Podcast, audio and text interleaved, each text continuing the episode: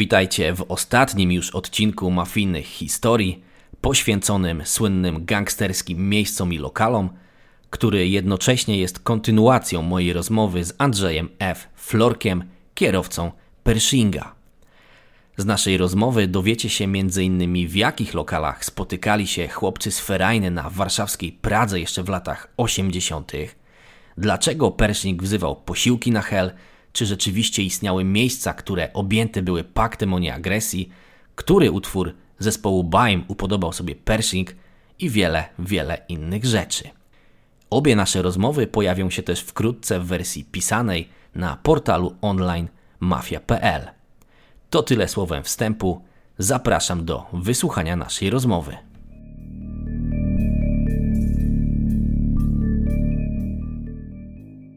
Na początek chciałbym e, zapytać Cię o kultowe miejsca jeszcze z lat 80., o których mówiłeś w książce, m.in. Olszynka, Kassandra, Telimena, Bar u Teścia czy Oaza na Targowej. No wtedy to byłem młodym, młodym chłopakiem, nie było żadnych ekip. Była kaskada,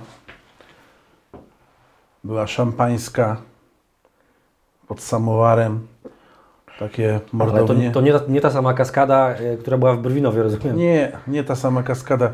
Yy, kaukaska, przepraszam, nie kaskada, kaukaska, gdzie to było takie specyficzne wejście, bo trzeba było, wszedłeś tylko do przedsionka, a do samej knajpy wjeżdżało się windą, zjeżdżał po ciebie ochroniarz.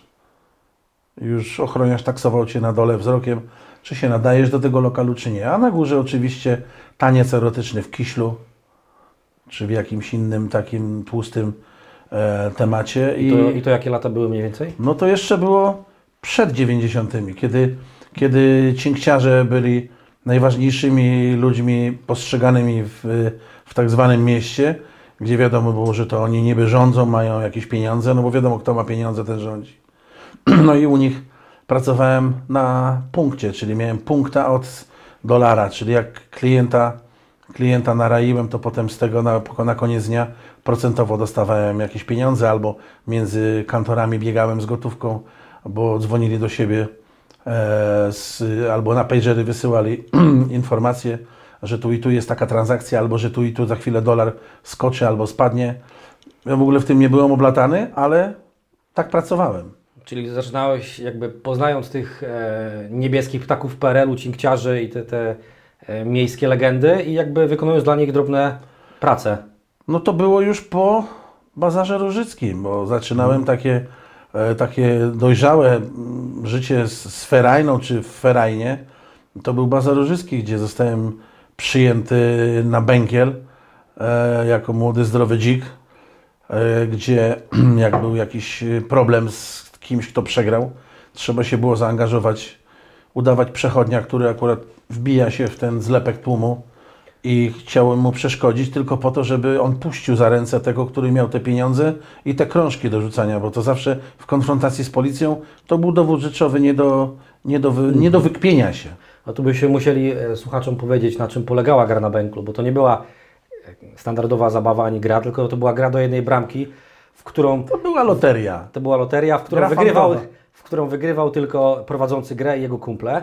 Czarna udawali- wygrywa, czerwona przegrywa, wy macie gały, żeby patrzały. Ja mam ręce, więc nimi kręcę. I gdzie jest lala malowana? No i to się tak wszystko odbywało. E, Czasami w szybkim tempie, jak było dużo chętnych, e, którzy akurat trafili się do tak zwanego kotła, a jak nie, no to po prostu trzeba było dłużej pracować, żeby urobić jednego albo dwóch, u których dało się wyczuć, że mają schowane gdzieś e, pieniądze. No, czyli głównie byli to przyjezdni naiwniacy tak zwani, którzy Na zakupy przyjeżdżali. na zakupy i przy okazji zobaczyli, że ktoś akurat wygrywa obok nich jakąś sumę i liczyli na pomnożenie majątku, a wracali z pustymi kieszeniami, czasami z podbitym okiem jeszcze, bo wygrać to się nie dało. Oczywiście y, często było tak, że y, role były podzielone. Jedni obserwowali, tak jak ja patrzyłem na tak zwanym zeksie, byłem na obcince. Moim zadaniem generalnie było ostrzegać przed policją i patrzeć ewentualnie, czy ktoś tutaj na, nie skacze na, na plecy tym, którzy stoją przy samym kotle, którzy obserwują potencjalne ofiary. I puszczali sobie gracze do siebie okie, oko, a ten ktoś, kto został wytypowany, dostawał tak zwaną podpuchę, że wiedział, gdzie jest, gdzie jest ta lala malowana. No i wtedy zaczęło się takie urabianie, zaczynało się urabianie. No oczywiście zazwyczaj kończyło się to, że chcąc, nie chcąc zdejmował jeszcze obrączkę do tego, albo kobieta jak była, to i kolczyki potrafiła zdjąć. No i gdzieś tam w różny naturalny sposób, jak bardzo jej zależało, żeby odzyskać, no zawsze się znalazł ktoś, kto wykupił to z tak zwanego wspólnego kotła i szedł z panią negocjować, co ona w zamian musi zrobić, żeby to odzyskać. Ale opowiadałeś mi kiedyś, że e, ci banklarze, którzy byli ogólnie bogatymi ludźmi, no bo zarabiali na pewno dużo potężniejsze pieniądze niż przeciętni e, ówcześnie pracownicy e, czy robotnicy, bardzo szybko tych pieniędzy się pozbywali. Że to była szybka akcja, szybko zdobyty pieniądz i szybko wydany. Wynikało to tylko z tego, jak ja z boku stałem, oczywiście nie miałem szans um, na, taką, na, na taki awans w tej hierarchii, bo, bo po pierwsze nie umiałem tak rzucać, a po drugie nie miałem takiej pozycji, żeby się gdzieś tam zbliżyć na inną działkę niż tą, co dostawałem, a ja byłem na końcu łańcucha pokarmowego, najmłodszy byłem. Ale zawsze mi to imponowało, zawsze chciałem być w jakiejś ekipie, która gdzieś coś rządzi. Tych ekip na Bazarze Rożyckim wtedy było sporo, dużo było, dużo. Ja stałem w ekipie tak zwana Falenica. To się nazywało Falenica, nie wiem skąd się nazwa wzięła, ale większość chłopaków było z Rembertowa. Pasowało mi to, bo ja też moje, moje korzenie, pochodzenie jest y, z Rembertowa, ze starego Rembertowa, z Karolówki, e, więc po prostu gdzieś tam któregoś razu przyszedłem, pasowało, przyjęli. Wcześniej robiłem jakieś inne e, przysługi dla nich, typu byłem gońcem, e, trzeźwym kierowcą i tak dalej, i tak dalej. No i tak to po prostu się zaczęło. A dlaczego nie, nie potrafili w większości tych pieniędzy uszanować? Bo to były tak duże pieniądze, to był tak duży napływ gotówki każdego dnia, że jak po bęklu rozchodzili się wszyscy, to niektórzy się umawiali na tak, zwany, na, na tak zwaną górkę przy zielonym stoliku. No i tam mhm. grali w karty po prostu do upadłego. Czyli to, co wygrali, to potem przegrywali. I jeszcze na kartkę się im dopisywało. Widziałem takie sytuacje, ale w związku z tym, że niestety byłem młodym człowiekiem i bez prawa głosu tak naprawdę, bo nie chciałem stracić tego, czego jeszcze nawet nie miałem, mogłem się tylko przyglądać albo po prostu nie przychodzić tam, ale imponowało mi to, bo y, właśnie tam się, tam się dla mnie zarabiał, do, zaczyna, dopiero zaczynał zarobek z tego względu, że Yy, oni się upijali, a to skocz po papierosy, a to yy, skocz tu, a to podjedź tam, a to miałem pojechać gdzieś tam, coś tam, dawali kluczyki od auta. Yy, więc yy, za te przysługi, ja jako trzeźwy, yy, zarabiałem wtedy zdecydowanie lepiej niż na bęklu, ale to wszystko było powiązane towarzysko z bęklem. To byli cały czas ci sami ludzie, tylko inne miejsca. Mhm. No, czyli taki klimat trochę jak z 07 zgłoście. Identyczny. E, tam w, e, wokół Bękla, wokół Bazaru Różyckiego było kilka kultowych lokali. Między innymi na Targowej była Oaza, która była... E... To, było, to było miejsce przeważnie, miejsce spotkań wszystkich ekip, kiedy trzeba było nagle, e, było zagrożenie i był tak zwany kocioł, ktoś krzyknął Gieniek, Stefan, trzeba się było rozejść albo po prostu za, zaprzyjaźnieni milicjanci jeszcze wtedy, to był rok 88, 89. Y, zaprzyjeździeni milicjanci mówili, dzisiaj nie ma pracy. No i trzeba było ich przeczekać, a ponieważ nie, zarobi, nie zarobili odpowiedniej y, kasy, więc trzeba było ich przeczekać, no to na, na stojaka, bo to był taki bar szybkiej obsługi, oaza, więc tam generalnie wódeczka pod stołem, tam nikt tego nie pilnował, bo tam nie, nie było czegoś takiego. Pani chodziła z wózkiem, zbierała talerze, miała więc swój świat i nie miała prawa głosu, nikt się nie, nie próbował nawet odzywać. E, no to oaza była, e, była Kassandra.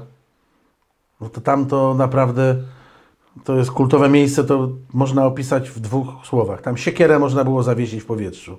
A przy okazji jeszcze niejednokrotnie nie jeden tracił tam zdrowie, pieniądze, godność. Bo to chyba też nie był lokal, do którego wchodził każdy z ulicy, tak? Tylko do... Z ulicy tak naprawdę to nikt nie wchodził. Lokal zawsze był pełny. Minimum połowa stolików była zajętych, kiedy było małe rozluźnienie, a kiedy przychodziła ta odpowiednia pora, to było tak tłoczno, że przy zapalonym świetle ciężko było, w tym dymie papierosowym, ciężko było dostrzec, yy, kto gdzie siedzi, bo po prostu każdy był pochylony nad swoim stolikiem i to były takie yy, narady, biznesy. Ludzie już wtedy. Z różnych branż, tak? Bo mówię, już że... wtedy ludzie, już wtedy ludzie bardzo, bardzo chronili swoje, swoje biznesy i swoje y, zawody. Tak, bo wspominałeś, że w jednym kącie siadali na przykład panowie, którzy zajmowali się srebrem, w innym kącie ci, którzy walutą, a jeszcze w innym na przykład bęklarze. No to było tak, jak, tak jakby teraz można było przyrównać to do jakiegoś konsorcjum, że idziesz i masz wszystko w jednym. Tak jakbyś poszedł na zakupy do supermarketu. Szedłeś do Kasandry w określonym celu. Potrzebowałeś kupić coś. Najczęściej mogłeś i kupić podrabiane złoto, podrabiane srebro. I, można, bo, bo miałeś jakiś w tym interes, bo ktoś przyjechał, chciał kupić, więc ty powiedziałeś, że może ci się uda taniej kupić, a te podróbki były rewelacyjne wtedy. A tam też się woda lała. Rozmowy życia były wtedy i tak dalej, zawiązywane sojusze były na, na, na pewne tematy, więc y, z zewnątrz to jak ktoś zabłądził, to mm, od razu najprawdopodobniej albo kopa dostawał w tyłek, albo w papę dostawał, jeszcze zostawał w drzwiach okradany. No tak, bo mówimy cały czas o warszawskiej Pradze, czyli Tak. o miejscu, które miało niezbyt e, pozytywną opinię do dzisiaj ma, tak? No, Kassandra to były, to były takie rogatki praskie, że jak do Kassandry wszedłeś, a, a byłeś zupełnie niewtajemniczony, to jeżeli zdążyłeś się wycofać, to wychodziłeś natychmiast. A jeżeli nie zdążyłeś się wycofać, no to przypłacałeś to kontuzją albo wychodziłeś lżejszy o to, co tam miałeś na sobie. Pamiętam, że opowiadałeś o innym bardzo zadymionym lokalu pod dymem papierosowym, czyli o Olszynce Grochowskiej, o dyskotece. A to była dyskoteka, gdzie oprócz tego, że był zadymiany lokal, bardziej było czuć yy, klejącą podłogę. Tam była położona wykładzina, nie tak jak teraz w lokalach, gdzie jest łatwa podłoga do zmywania. To była wykładzina bardzo mocno przymocowana i ona nie była wymieniana, ani nie była prana, bo to nie było w ogóle e, w zamiarze, żeby utrzymać estetykę. Ona była ciemna z założenia. Jak się coś wylało, to już tak zostało. No, zaschło, a potem po prostu było.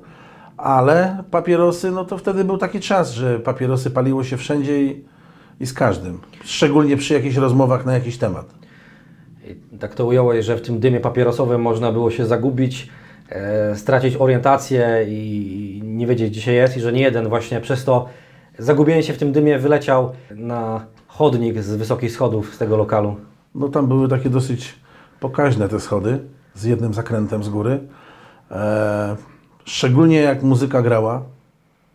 DJ puszczał muzykę i światła wirowały i był ten e, dym z, z papierosów bardzo, bardzo obfity. Plus jeszcze e, DJ puszczał na parkiet e, tą parę taką, to jak e, delikwent zabłądził nie do tej loży co trzeba, to i mógł zostać w tej loży pod stołem.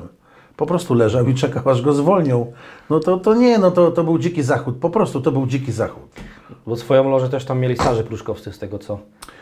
Starsi Kojarzę. pruszkowscy jak przychodzili, to, to już właściciel na nich czekał gdzieś tam przy wejściu albo kierowniczka sali, bo z góry było, y, dostawała jakąś pocztą pantoflową, że mogą dzisiaj być E, i taka największa loża była dla nich zamawiana, gdzie z tej loży było baczenie na całą salę, aczkolwiek oni nie musieli się na nikogo oglądać i patrzeć, ale lu- lubili mieć y, pogląd i wgląd na, na całą sytuację. A mówię to z tego, z tego akurat doświadczenia, bo sam tam stałem na bramce. Stałem z kolegą, który został pchnięty nożem. No i potem zrezygnowaliśmy co prawda z tego, ale no, rotacja była duża. I rotacja klientów, i rozaja, rotacja bramek. E, Tam na, na, na bramce poznałem, pamiętam, e, Słonia, który został potem zastrzelony e, w Siestrzeni. Pamiętam e, bardzo dobrze, już wtedy znałem Jacka Dresza, który przesiadywał w Telimenie z, z masą. To kolejny lokal. Z Wojtkiem Kiełbasą. Na krakowskim Ale tam przedmieściu. na krakowskim przedmieściu to był bardzo elegancki lokal. A tutaj ja ich poznałem, ja tutaj się z nimi jakby asymilowałem, imponowało mi, że tych ludzi znam, pod- podchodzę, rękę podaję i patrzę, czy moi koledzy to widzą. Mhm. Czyli oni już mieli jeszcze w latach, e, pod koniec lat 80. już mieli tą swoją opinię, swoją famę tej ekipy, tego, tego gangu groźnego, tak? Nietykalna grupa, wszystko, wszystko wiedząca, wszystko mogąca i, i oni po prostu bazowali na tym, no słusznie zresztą, że młodzi się mają garnąć, to młodzi mają coś zaimponować, żeby, żeby oni ich objęli takim parasolem ochronnym, żeby się wkraść w ich łaski. No i tak to, tak to funkcjonowało. No tutaj wspomniałeś Telimenę, która, której okna e, wychodziły właściwie na okna Na parking, prokura- na parking i główne wejście do prokuratury. do prokuratury, tak? Także tutaj też e, członkowie warszawskiego półświadka byli dosyć zuchwali, że sobie tam właśnie biesiadowali śmiesznie to wyglądało, bo powiedzmy prokuratura kończyła pracę o 16, a około 16.30, 17 już na górze przy otwartym oknie, ewidentnie z widokiem na drzwi od prokuratury zasiadali sobie panowie ze środowiska, bym tak powiedział, Pruszkowskiego. No z tego co wiem, często przebywał tam e, pan Wojciech P., jego ochroniarze e, Kiełbasa i Masa. I do tego Jacek Dresz. Tak. To był stały skład. Jeżeli chodzi o miejsca, to też w książce Śladami polskich gangsterów dosyć e, szczegółowo opowiedzieliśmy o lokalach, które sama w sobie miała ekipa ożarowska jako ulubione swoje miejsca. Przede wszystkim tutaj bardzo ważnym miejscem był nocny klub w hotelu Polonia, który upatrzył sobie Persik na swoje takie, na swój taki punkt, takie nieformalne biuro, nie wiem jak to nazwać. Znaczy, nigdy to nie było traktowane jak biuro. To było takie miejsce, do którego on lubił, nie wiem, czy konsultował to z innymi chłopakami z ekipy. W każdym bądź razie ja się nigdy nad tym nie zastanawiałem głębiej, aczkolwiek zastanawiało mnie, z jakiego klucza to jest wybierane. A generalnie bardzo pasowało do całego klimatu. No. No, lokal był w samym centrum miasta naprzeciwko Pałacu Kultury. Z ogródkiem przed y, lokalem, w którym siedzieliśmy tylko my i tam się akurat nigdy nie zawieruszył żaden pan przypadkowo z piwem albo poprosić ogień do papierosa, bo zawsze któryś z nas siedział przy y, wejściu do tego ogródka. Przeważnie to byłem ja, a jak, nie, jak mnie nie było, to, to był któryś z innych chłopaków i po prostu y, miał zakaz wstępu albo któryś z ochroniarzy. To był lokal tego samego właściciela, co Olszynka Grochowska, tak? Tak. Krąży o tym miejscu legenda, że był ten ów właściciel dosyć zmęczony e, niektórymi wizytami Pershinga, który kazał puszczać sobie e, zapętloną, ulubioną piosenkę Bajmu Miłość i ja. Miłość i ja. Także tutaj du dużo osób może to zszokować, że e, kojarzą go głównie z piosenką It's My Life doktora Albana, a tu jednak taka romantyczna ballada Beaty Kozidrak. W każdym z nas, ja bym to w ten sposób z własnego punktu widzenia skomentował, że każdy spośród nas na zewnątrz albo udaje twardziela, albo musi tak wyglądać z pewnych y, względów, a tak naprawdę każdy z nas jest gdzieś tam w, y, w duszy głęboko kawałek miękkości swojej ma i ją tylko ukazuje w bardzo specyficznych, newralgicznych momentach. I, I, akurat z Andrzejem było tak samo. Mm, on się akurat wsłuchał w słowa tej piosenki. Ta piosenka mu strasznie przypadła do gustu. Yy, bywało dosyć często, że yy, dziewczyny nawet nie musiały wychodzić na, na rurę tańczyć, bo on po prostu sobie kazał puszczać. No, no grubo po, ponad północy, szczególnie kiedy pił, bo na trzeźwo no to wiadomo, że nie, bo to, bo to nie było tego fanu, nie było tego klimatu. Ale jak, jak była kolacja i, i, i na mieście znajomi już wtedy były pojedyncze telefony komórkowe i tam się zgadywali, że on tam jest, albo, albo po prostu kiedyś z dawnych lat było wiadomo bez telefonu komórkowego, gdzie daną osobę można spotkać wieczorem. Mhm. To był fenomen tamtych czasów, że cały dzień mogłem Ciebie nie móc znaleźć, ale w końcu ręką machnąłem i wiedziałem, że tego konkretnego gościa na przykład spotkam w szampańskiej albo pod samowarem. A jak nie, to się spytałem któregoś z ochroniarzy albo któregoś z chłopaków, y, których kojarzyłem z Tobą, gdzie ja mogę Cię spotkać? No był tutaj przed chwilą, poleciał szybko do szampańskiej, bo tam ktoś na niego czeka, miał jakiś temat. No i ja po prostu idąc po lokalach odnajdywałem Ciebie i przy okazji spotykałem inne osoby, z mhm. którymi mogłem przy okazji porozmawiać albo yy, rzucić jakiś temat do zrealizowania, bo to tak się wszystko robiło. No, realizowało się tematy w ciągu dnia gdzieś tam w zaciszu, a rozmawiało się o nich wieczorem w knajpach. Nie było żadnych kamer, nie było żadnych podsłuchów, nie było nic. To pewnie kolejne miejsce, gdzie można było spotkać właśnie Pershinga, była Baszta, niedaleko e, toru wyścigów konnych Służewiec, gdzie zawitał często, e, gdzie lubił zawitać często na obiad przed wyścigami, czy później po wyścigach. Ale on tam bywał dwa razy w tygodniu, bo, bo, bo wyścigi były dwa razy w mhm. tygodniu.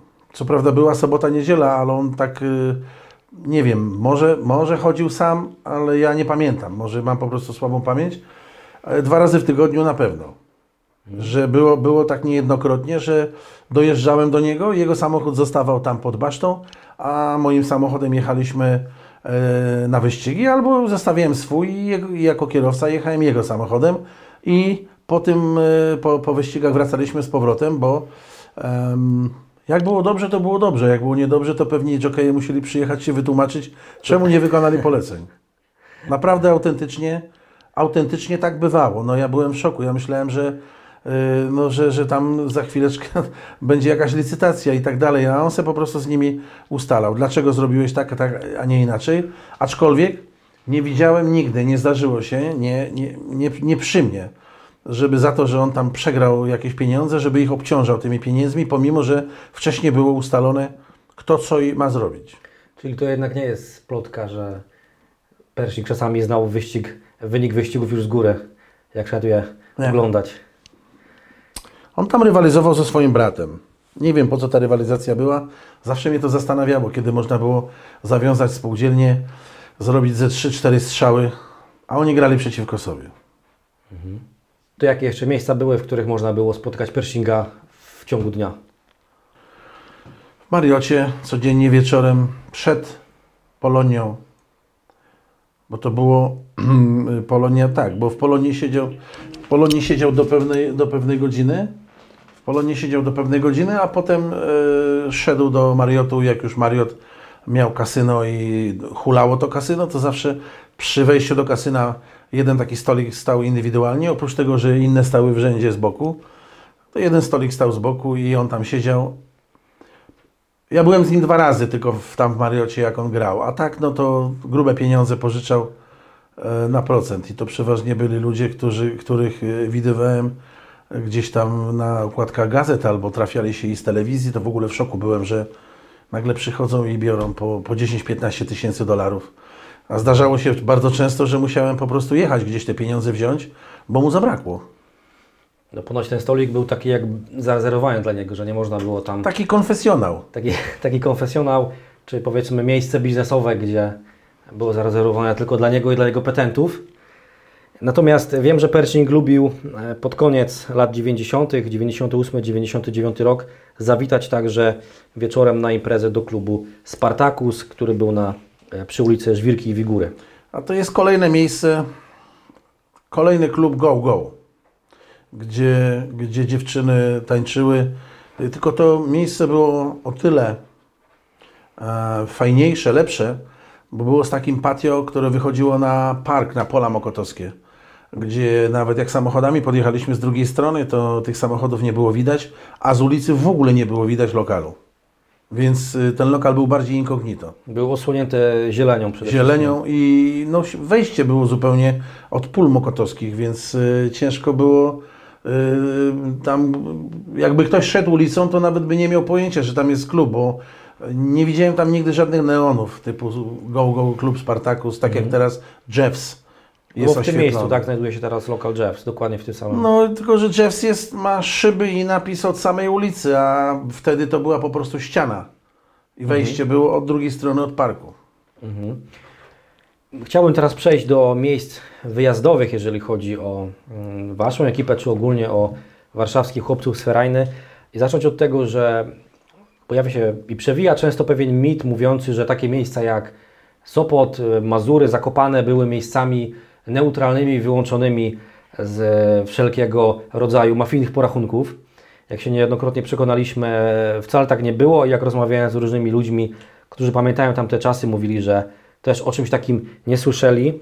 E, Zresztą e, tą tezę potwierdził zamach w Zakopanem w 1999 roku, gdzie, e, gdzie właśnie zginął Pershing. Jakie jest Twoje zdanie na temat właśnie tych, tych miejsc neutralnych?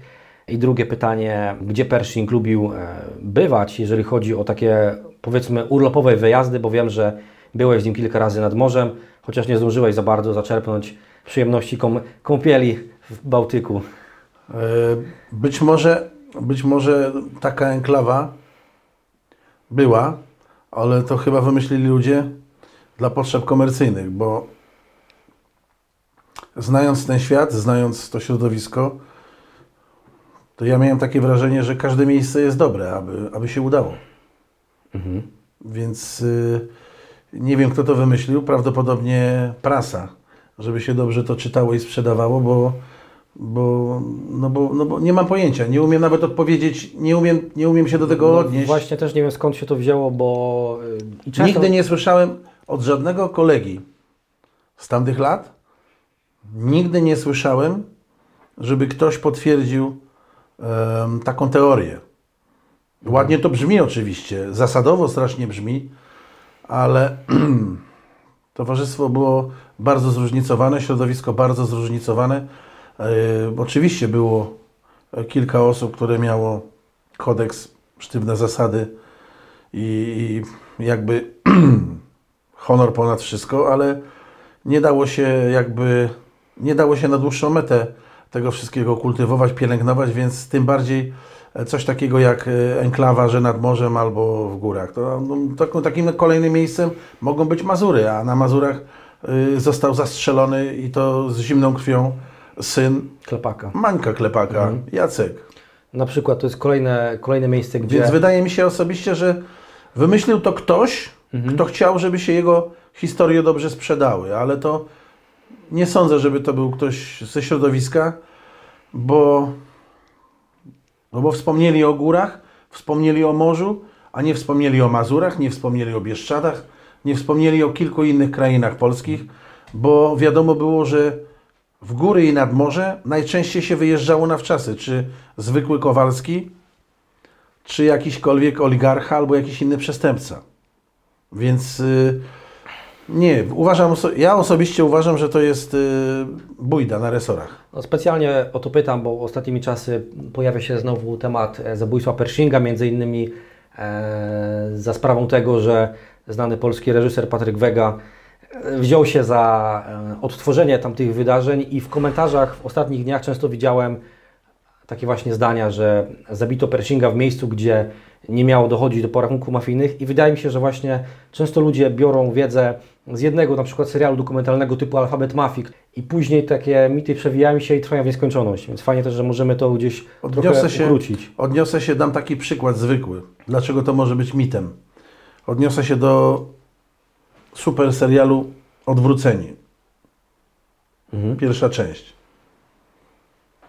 Tam były tak pomieszane osoby, tam były tak pomieszane zdarzenia, że wszystkie zdarzenia zostały przypisane w tym serialu Pruszkowowi.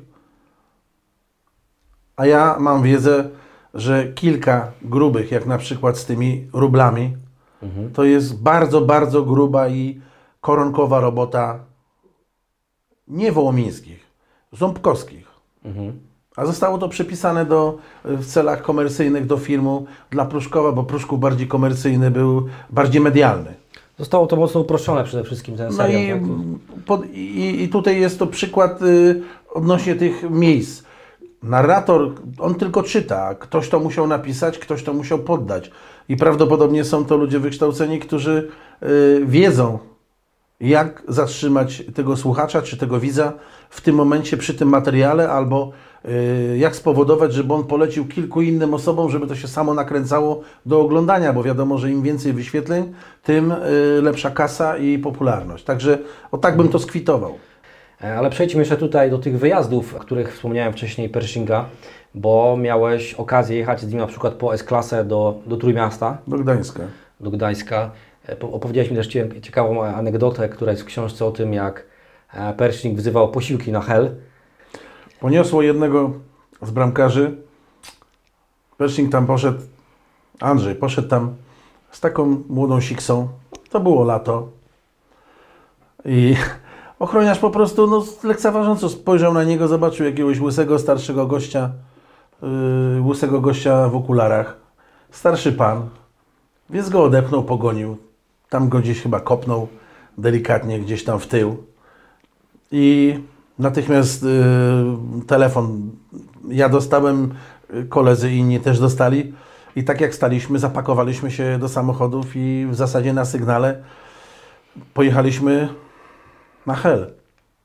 I nagle się okazało, że facet, który bardzo, bardzo prężnie nosił kurtkę Flyersa, uciekając po plaży, podobno tą kurtkę gdzieś w krzakach schował.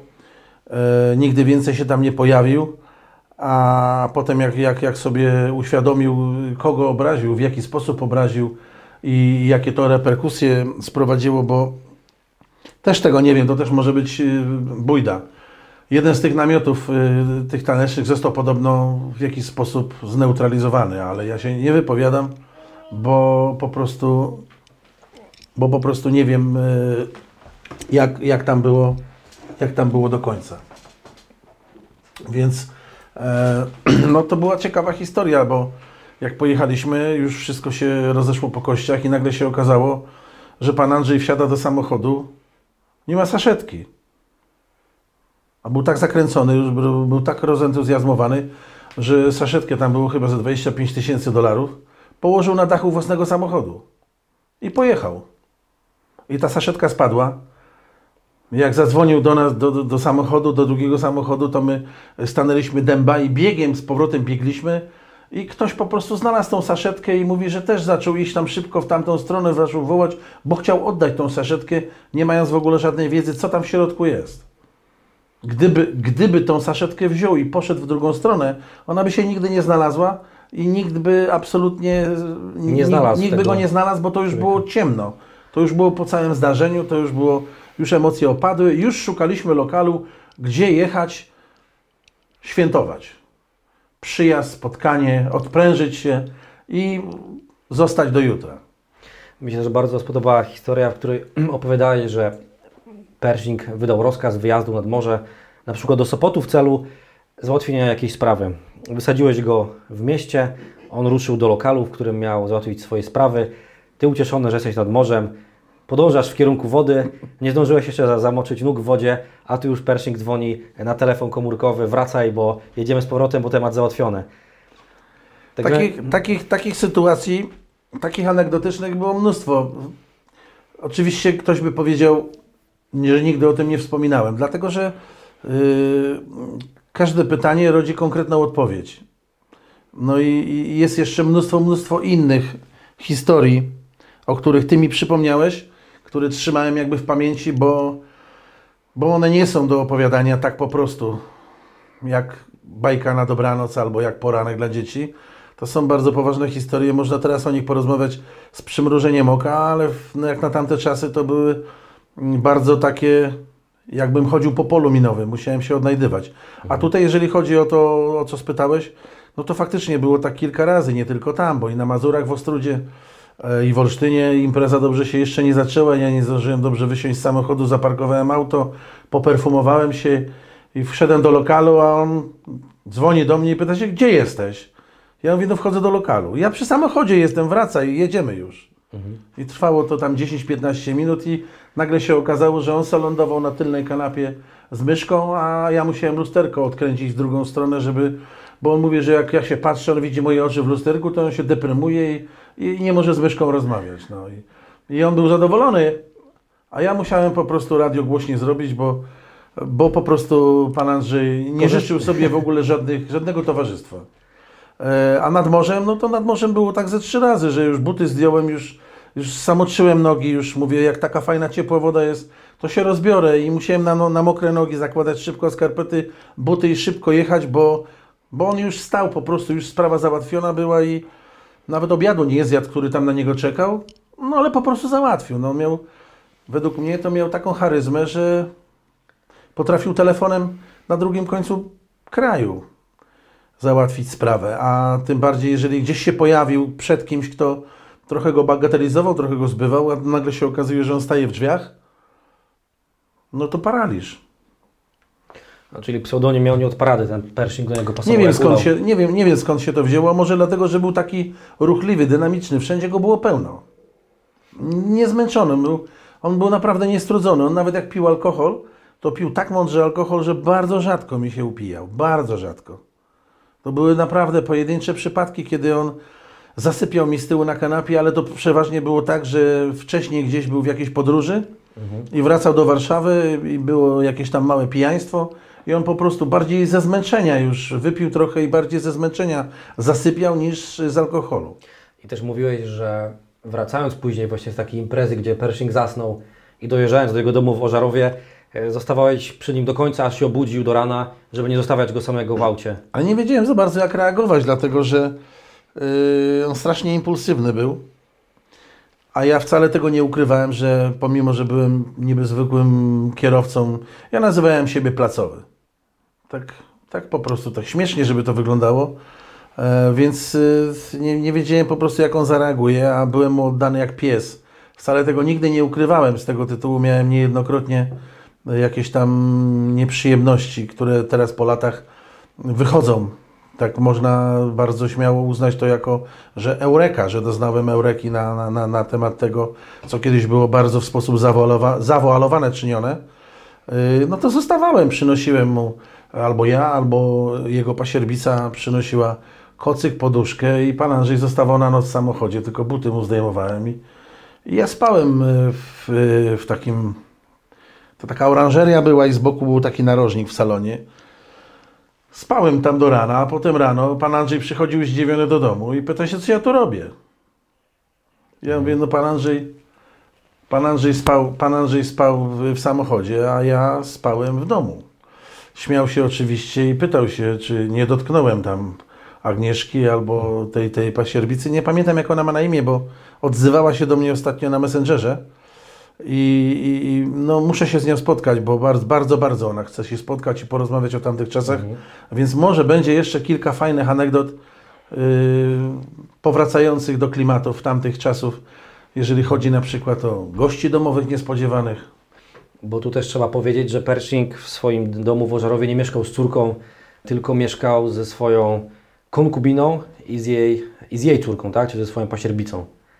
Ja osobiście jak tam przyjeżdżałem, to w pewnym momencie byłem traktowany jak y, domownik. Y, także mm, jak przyjeżdżałem, to czego się napijesz, co zjesz, a potem po pewnym czasie to już y, jakby jego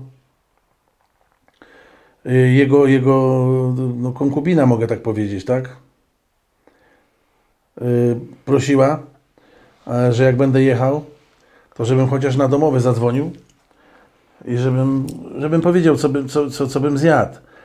A jak ja przyjeżdżałem tam do domu, to się okazywało, że, że zawsze trafiała, bo no ja jadłem, bo ja nie byłem nigdy wymagający. Jadłem zawsze, zawsze jadłem to, co, to, co Andrzej e, jakby lubił, tak? A śniadanie to klasyczne było szybko, szybko w biegu, dobra, dawaj, już jedziemy. A co lubił Andrzej? Proste, proste, proste jedzenie. Na, na śniadanie mhm. klasycznie jakieś tam jajecznica, parówki, jakaś tam sałatka z ogórka, pomidora, takie, mhm. takie proste rzeczy. E, a jak na mieście gdzieś bywaliśmy w knajpie, to nie miał jakichś e, specjalnie wyszukanych e, potraw, tylko po, de, lubił Chateaubriand. Mhm. Bardzo lubił takie, bo to wtedy było na czasie. Bardzo lubił na tłuszczyku. A, a tak to co? No to jak gdzieś do lokalu szliśmy, jakieś rosół, flaki, bo lubił takie rzeczy. Mhm. Nie wiem, może, może ja po prostu nie przywiązywałem do tego wagi, no bo to zwykłe były tylko kulinarne takie zachcianki, tak? Ale no to, tak, no, teraz po, po tylu latach to ja po prostu nie pamiętam tego wszystkiego, bo to nie było do niczego potrzebne. Jeszcze wracając na moment do tych wyjazdów, mm, powiedzieliśmy, że jeździł do Sopotu, że jeździł do Zakopanego na narty. Ty z nim byłeś e, na przykład na takim dalszym wojażu we Wiedniu. Nie, no byłem dwa razy z nim w Wiedniu, gdzie nie miałem pojęcia, że człowiek, do którego jedziemy, e, to jest, e, potem będzie z pierwszych stron gazet. On go określał jako Wiedeńczyka. A potem się okazało, że to jest po prostu ten pan. Czyli Baranina. Baranina. Tak, bo wiadomo, że utrzymywali kontakty ze sobą. Dwa razy, dwa razy byliśmy. E, raz podjechaliśmy pod dom, to on wyszedł do nas, czekał na niego kierowca, nie jechał z nami, tylko jechał innym autem i dwa razy, no, że raz byliśmy pod domem, ale pojechaliśmy do knajpy. Ja siedziałem zawsze dwa stoliki dalej, bo mnie nigdy nie interesowało, taka po prostu zasada. No. I potem drugi raz też byliśmy, to tak pamiętam, że dosyć szybko jechaliśmy, bo jakaś, jakiś tam, jakiś był interes bardzo ważny, ale to dwa razy go tylko widziałem. I dopiero przy zabójstwie Jacka Dębskiego, jak zobaczy twarz na zdjęciu, uświadomiłem sobie, że ja przy sąsiednim sąsiadowałem stolikami z człowiekiem, o którym w ogóle nie miałem pojęcia. Starszy pan, jeszcze bardziej starszy niż Andrzej Pershing, nobliwy, siwy, elegancko przystrzyżony w okularkach, z teczuszką w marynarce. nigdy bym nie przypuszczał, że to jest ten baranina.